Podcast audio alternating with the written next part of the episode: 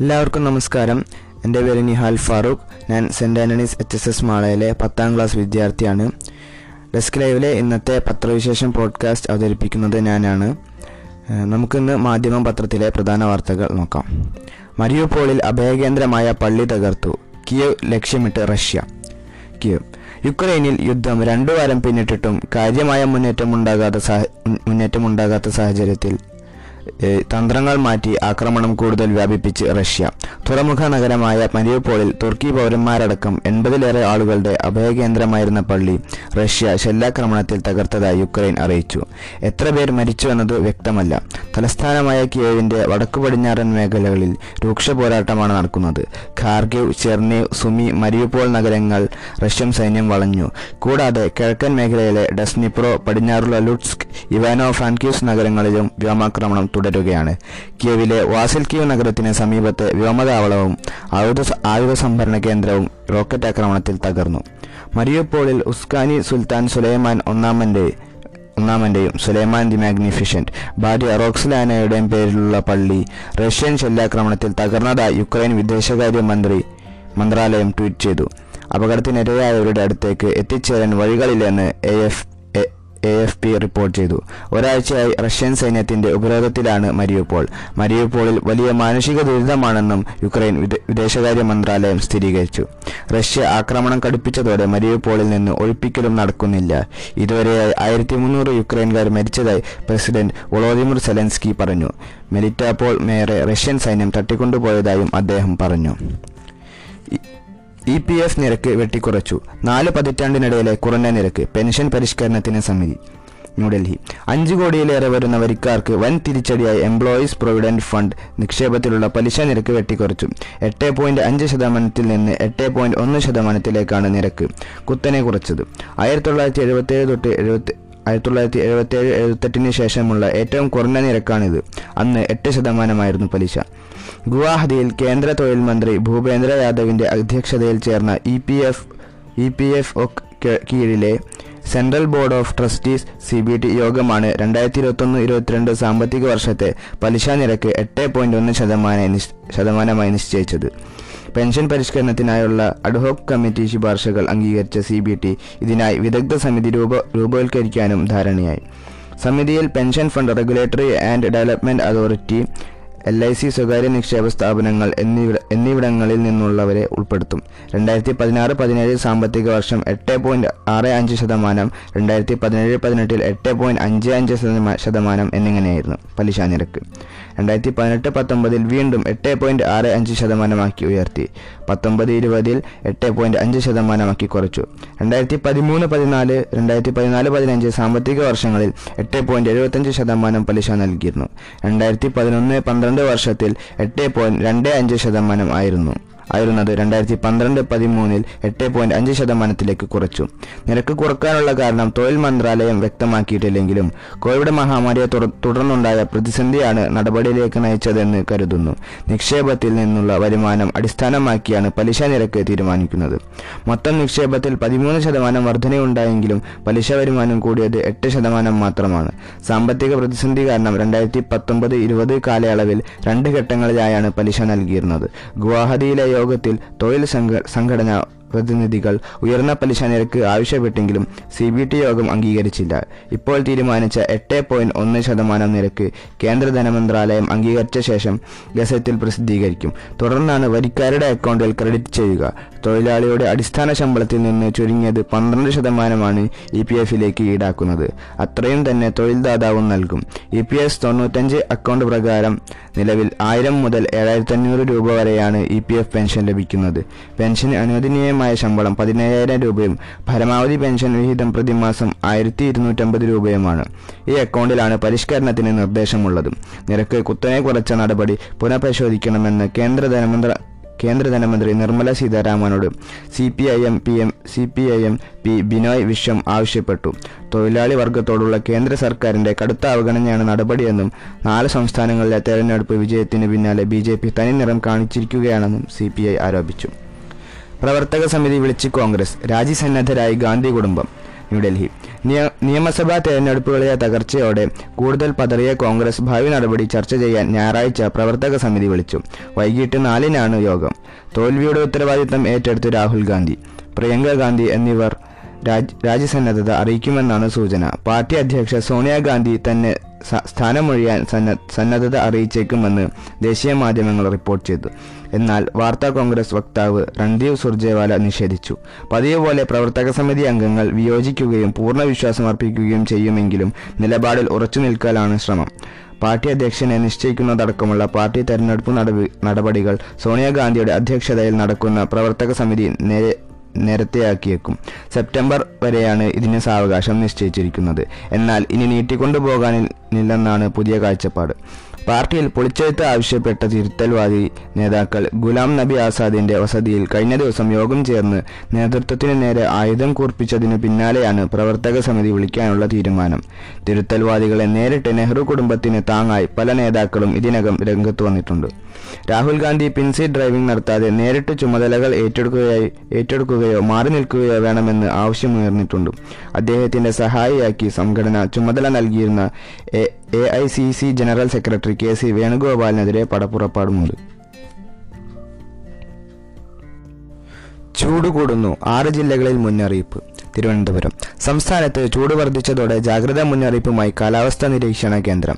അടുത്ത ഇരുപത്തിനാല് മണിക്കൂർ കൊല്ലം ആലപ്പുഴ കോട്ടയം തൃശൂർ കോഴിക്കോട് കണ്ണൂർ ജില്ലകളിൽ ചൂട് സാധാരണയിൽ നിന്ന് രണ്ട് മുതൽ മൂന്ന് ഡിഗ്രി വരെ ഉയരാൻ സാധ്യതയുണ്ടെന്നും ജനം ജാഗ്രത പാലിക്കണമെന്നും അധികൃതർ അറിയിച്ചു. സംസ്ഥാന കാലാവസ്ഥാ നിരീക്ഷണ കേന്ദ്രത്തിന്റെ കണക്കുകൾ അനുസരിച്ച് ശനിയാഴ്ച ഉയർന്ന ചൂട് അനുഭവപ്പെട്ടത് കൊല്ലം ജില്ലയിലെ പുനലൂര പുനലൂരാണ്. മുപ്പത്തെട്ട് പോയിന്റ് ഏഴ് ഡിഗ്രി സെൽഷ്യസ്. ആലപ്പുഴയിൽ ചൂട് സാധാരണ നിലയിൽ നിന്ന് രണ്ട് പോയിന്റ് ഏഴ് ഡിഗ്രിയും കണ്ണൂരും കോഴിക്കോടും രണ്ട് പോയിന്റ് മൂന്ന് ഡിഗ്രിയും കോട്ടയത്ത് രണ്ട് പോയിന്റ് ഒൻപത് ഡിഗ്രിയും ഉയർന്നു. വരും ദിവസങ്ങളിലും സംസ്ഥാനത്ത് ചൂട് ഉയരാനാണ് ഉയരാനാണ് സാധ്യത. സൂര്യാഘാതത്തിന് സാധ്യതയുള്ളതിനാൽ സംസ്ഥാനത്ത് ഏപ്രിൽ മുപ്പത് വരെ ഉച്ചയ്ക്ക് പന്ത്രണ്ട് മുതൽ മൂന്ന് മണിവരെ തൊഴിലാളികൾ പുറംജോലികൾ ചെയ്യുന്നത് വിലക്കിയിട്ടുണ്ട്. ഡൽഹിയിൽ തീപിടുത്തം ഏഴ് മരണം അറുപതോളം കുടിലുകൾ കത്തി നശിച്ചു ന്യൂഡൽഹി. ഡൽഹി ഗോകുൽപുരിയിലുണ്ടായ തീപിടുത്തത്തിൽ ഏഴ് പേർ വെന്തു മരിച്ചു അറുപതോളം കുടിലുകൾ കത്തി നശിച്ചു. ശനിയാഴ്ച പുലർച്ചെയാണ് സംഭവം. എവിടെ നിന്നാണ് തീ പടർന്നതെന്ന് കണ്ടെത്തിയിട്ടില്ല. സംഭവസ്ഥലം സന്ദർശിച്ച മുഖ്യമന്ത്രി അരവിന്ദ് കെജ്രിവാൾ മരിച്ചവരുടെ കുടുംബത്തിന് പത്ത് ലക്ഷം രൂപ ധനസഹായം പ്രഖ്യാപിച്ചു. പുലർച്ചെ ഒരു മണിയോടെയാണ് തീപിടുത്തം സംബന്ധിച്ച വിവരങ്ങൾ ലഭിച്ചതെന്നും ഉടൻ തന്നെ പോലീസ് അഗ്നി- അഗ്നിരക്ഷാ സേനാംഗങ്ങൾ സ്ഥലത്തെത്തിയതായും north east additional deputy commissioner Devesh Kumar പറഞ്ഞു. പുലർച്ചെ നാല് മണിയോടെ തീ പൂർണമായും നിയന്ത്രണ വിധേയമാക്കി സൈബർ കുറ്റങ്ങളിൽ കൊതികുതിപ്പ് കൂടുതൽ കേസ് കഴിഞ്ഞ വർഷം കൂടുതലും കുട്ടികൾക്കെതിരെ തിരുവനന്തപുരം. കോവിഡ് പ്രതിസന്ധിക്കും അടച്ചുപൂട്ടലിനുമിടയിൽ സംസ്ഥാനത്ത് സൈബർ കുറ്റകൃത്യങ്ങൾ കുതിച്ചു. ക്രൈം റെക്കോർഡ്സ് ബ്യൂറോയുടെ കണക്ക് പ്രകാരം രണ്ടായിരത്തി ഇരുപത് ഇരുപത്തൊന്ന് വർഷങ്ങളിൽ സൈബർ കുറ്റത്തിന് രജിസ്റ്റർ ചെയ്തത് ആയിരത്തി അഞ്ഞൂറ്റി ഇരുപത്തൊൻപത് കേസാണ്.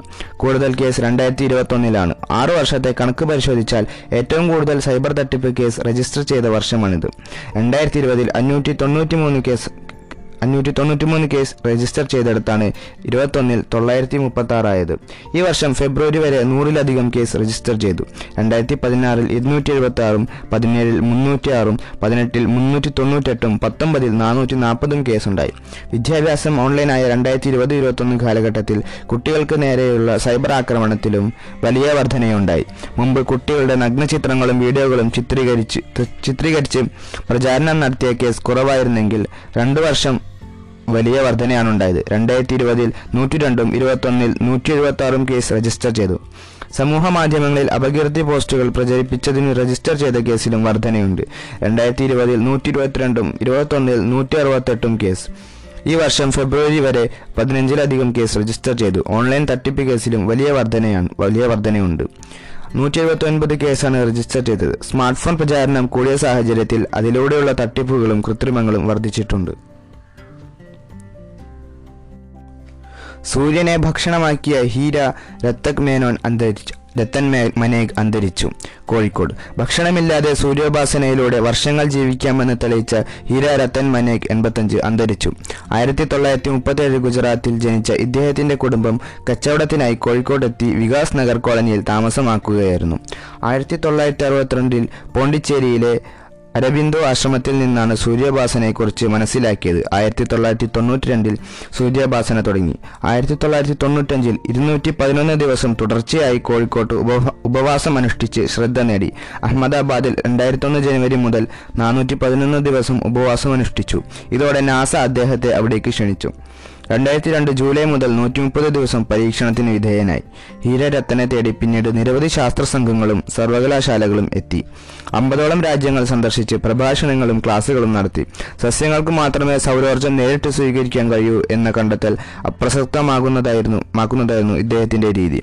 സൂര്യരശ്മി മനുഷ്യൻ നേരിട്ട് സ്വീകരിച്ച് ഭക്ഷണം കൂടാതെ കഴിയാം എന്നതാണ് തെളിയിച്ചത്. ഐ എസ് ആർഒയിലും പ്രതിരോധ മന്ത്രാലയത്തിന്റെ ദിമാപൂർ ഡിഫൻസ് റിസർച്ച് സെന്ററിലും പരീക്ഷണത്തിന് വിധേയനാക്കിയിട്ടുണ്ട്. ഭാര്യ വിമല ബെൻ മക്കൾ ഹിതേഷ് നമത്ര പരേതനായ ഗീതൻ മരുമക്കൾ ഹീന ഹീന മയൂർത്ത മൂത്ത മാവൂർ റോഡ് ശ്മശാനത്തിൽ സംസ്കരിച്ചു. മധുര പള്ളി പൊളിച്ച് കൃഷ്ണക്ഷേത്രം കൃഷ്ണക്ഷേത്രം പണിയൽ. ഹർജി ഹൈക്കോടതി പുനഃസ്ഥാപിച്ചു. ഡൽ- ന്യൂഡൽഹി. ഉത്തർപ്രദേശിൽ യോഗി സർക്കാരിന് ഭരണ തുടർച്ച കിട്ടിയതിന് പിന്നാലെ മധുരയിലെ ഷാഹി ഈദ്ഗാഹ് പള്ളി കൃഷ്ണ ജന്മസ്ഥാനമായി പ്രഖ്യാപിക്കണമെന്ന ഹർജി പുനഃസ്ഥാപിച്ച് അലഹബാദ് ഹൈക്കോടതി.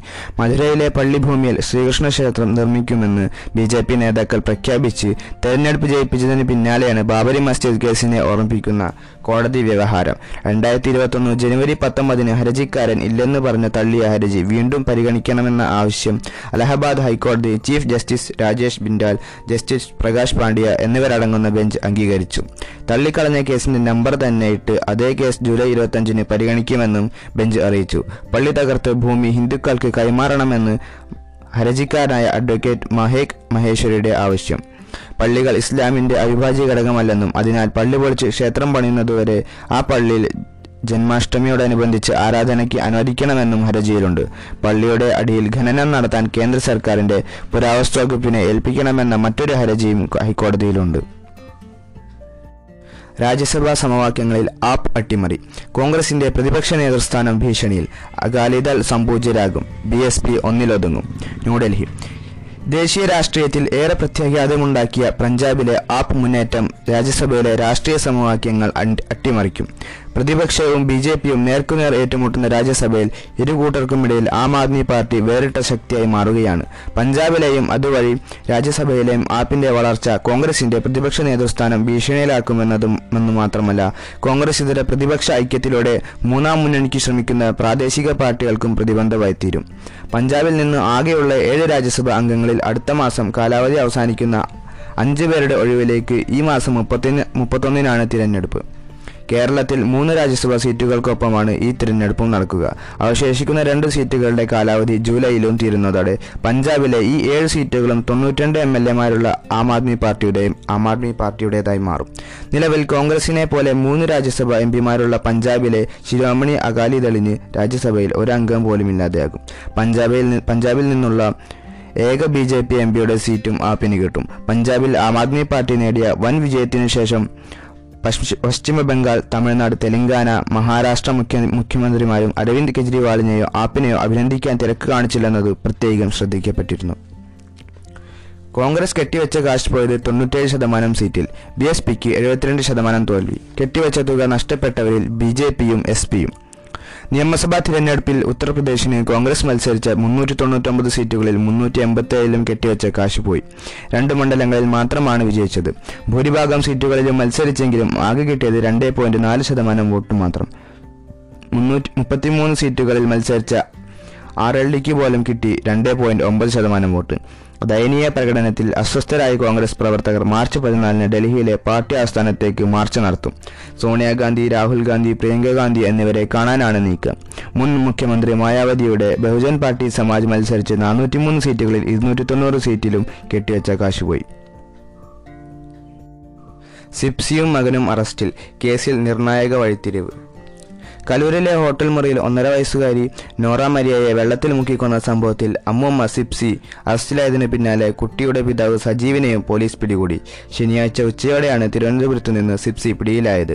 വൈകിട്ടോടെ മകനും അറസ്റ്റിലായി. ഇരുവരുടെയും അറസ്റ്റ് കേസിൽ നിർണായക വഴിത്തിരിവാകുമെന്നാണ് കരുതപ്പെടുന്നത്. കുഞ്ഞിന്റെ സംരക്ഷണത്തിൽ വീഴ്ച വരുത്തിയതിന് ജെ ജെ ആക്ട് പ്രകാരം കഴിഞ്ഞ ദിവസം സിപ്സിക്കും മകൻ സജീവിനുമെതിരെ കേസെടുത്തിരുന്നു. ഇതിനു പിന്നാലെ സിപ്സി ഒളിവിൽ പോകുകയായിരുന്നു. മൊബൈൽ ഫോൺ ടവർ കേന്ദ്രീകരിച്ചുള്ള അന്വേഷണത്തിൽ കഴിഞ്ഞ ദിവസം തിരുവനന്തപുരത്ത് എത്തിയതായി മനസ്സിലായി. തമ്പാനൂരിലെ K S R T C ടവറിനുള്ളിൽ ടവറിലുള്ള കൂട് എന്ന വിശ്രമ കേന്ദ്രത്തിലാണ് തങ്ങിയത്. Mobile phone Thampanoor bus stand പരിധിയിലുണ്ടെന്നറിഞ്ഞ് police അവിടെ പരിശോധന നടത്തിയെങ്കിലും സിപ്സി ഭീമാപള്ളിയിലേക്ക് കടന്നിരുന്നു. കഴിഞ്ഞ ദിവസം പരിചയപ്പെട്ട മിനി എന്ന സ്ത്രീയെ കാണാനാണ് അങ്ങോട്ട് പോയതെന്ന് പോലീസ് പറഞ്ഞു. തുടർന്ന് പൂന്തുറ പോലീസ് നടത്തിയ പരിശോധനയിലാണ് ഭീമാപ്പള്ളിക്ക് പുറത്ത് മിനിയുടെ വീട് അന്വേഷിച്ച് നടക്കുന്ന സിപ്സിയെ കണ്ടെത്തിയത്. ചോദ്യം ചെയ്യലിൽ പരസ്പര വിരുദ്ധമായാണ് ഇവർ പ്രതികരിച്ചതെന്ന് പോലീസ് പറഞ്ഞു. കേസ് അന്വേഷിക്കുന്ന എറണാകുളം നോർത്ത് പോലീസ് തിരുവനന്തപുരത്ത് നിന്ന് ഇവരെ രാത്രിയോടെ കൊച്ചിയിലെത്തിച്ചു. സജീവിന്റെയും ഡിക്സിയുടെയും ഒന്നര വയസ്സുള്ള മകൾ നോറ മരിയയെ കഴിഞ്ഞ തിങ്കളാഴ്ച രാത്രിയാണ് സിപ്സിയുടെ സുഹൃത്ത് ജോൺ ബിനായി ഡിക്രൂസ് മുക്കിക്കൊന്നത്. കുറ്റകൃത്യങ്ങൾക്കായി കുറ്റ കുറ്റകൃത്യങ്ങൾക്ക് മറയായി സിപ്സി മകന്റെ കുട്ടികളെ ഉപയോഗിച്ചതായും പോലീസ് സംശയിക്കുന്നു. മരിച്ച കുട്ടിയുടെ അമ്മ ഡിക്സി ഇത്തരത്തിൽ ആരോപിച്ചിരുന്നു. റഷ്യൻ ചാനലുകൾക്ക് യൂട്യൂബ് വിലക്ക്. യുക്രൈന് യു എസ് പരോക്ഷ സഹായം തുടരും. റഷ്യ സർക്കാർ ഫണ്ട് നൽകുന്ന ചാനലുകൾക്ക് യൂട്യൂബ് വിലക്ക് ഏർപ്പെടുത്തി. റഷ്യക്കെതിരെ റഷ്യക്കെതിരെ നേരിട്ട് യുദ്ധത്തിനില്ലെന്നും പരോക്ഷമായി യുക്രൈന് സഹായം നൽകുമെന്നും U S president Joe Biden ആവർത്തിച്ചു. ആക്രമണം തുടരുന്ന സാഹചര്യത്തിൽ യു എസ് വ്യാപാര മേഖലയിലെ റഷ്യയുടെ അതിപ്രിയ രാഷ്ട്രം എന്ന പദവി എടുത്തുകളഞ്ഞു. വോഡ്ക വജ്രം സമുദ്ര ഭക്ഷ്യോൽപ്പന്നങ്ങൾ എന്നിവയുടെ ഇറക്കുമതിയും നിയന്ത്രണം ഏർപ്പെടുത്തും. റഷ്യൻ പാർലമെന്റ് അംഗങ്ങൾക്കും ബാങ്കിംഗ് ഉദ്യോഗസ്ഥർക്കും വിലക്ക് ഏർപ്പെടുത്തും. യുക്രൈനെതിരെ രാസായുധം പ്രയോഗിച്ചാൽ റഷ്യ അടുത്ത പ്രത്യാഘാതം നേരിടേണ്ടി വരും. റഷ്യൻ അതിർത്തി പങ്കിടുന്ന ലാത്വിയ എസ്തോണിയ റുമേനിയ ലിത്വേനിയ എന്നിവിടങ്ങളിൽ യു എസ് പന്ത്രണ്ടായിരം സൈനികരെ വിന്യസിച്ചു. യുക്രൈനെതിരായ യുദ്ധത്തിൽ വ്ളാദിമിർ പുടിൻ വിജയിക്കില്ലെന്നും ബൈഡൻ അവകാശപ്പെട്ടു. വനിതാ ലോകകപ്പ് മന്ദാനയ്ക്കും കൗറിനും സെഞ്ചുറി ഇന്ത്യയ്ക്ക് തകർപ്പൻ ചെയ്യും ഓപ്പണർ സ്മൃതി മന്ദാനയുടെയും മധ്യനിര ബാറ്റർ ഹർമൻപ്രീത് കൗറിന്റെയും സെഞ്ചുറി കരുത്തിൽ വനിതാ ക്രിക്കറ്റ് ലോകകപ്പിൽ ഇന്ത്യയ്ക്ക് രണ്ടാം ജയം. വെസ്റ്റ് ഇൻഡീസിനെ നൂറ്റി അൻപത്തിയഞ്ച് റൺസിനാണ് ഇന്ത്യ തകർത്തത്. മൂന്ന് കളികളിൽ രണ്ട് വിജയവുമായി നാല് പോയിന്റിലെത്തിയ ഇന്ത്യ പോയിന്റ് പട്ടികയിൽ ഒന്നാം സ്ഥാനത്തേക്ക് കയറി. മറ്റു നാല് ടീമുകൾക്കും നാല് പോയിന്റ് വീതമുണ്ടെങ്കിലും റൺ ശരാശരിയിലെ മുൻതൂക്കമാണ് ഇന്ത്യയെ മുന്നിലെത്തിച്ചത്. ഇതോടെ ഇന്നത്തെ പത്രവിശേഷം ഇവിടെ അവസാനിക്കുകയാണ്. എല്ലാവർക്കും നന്ദി.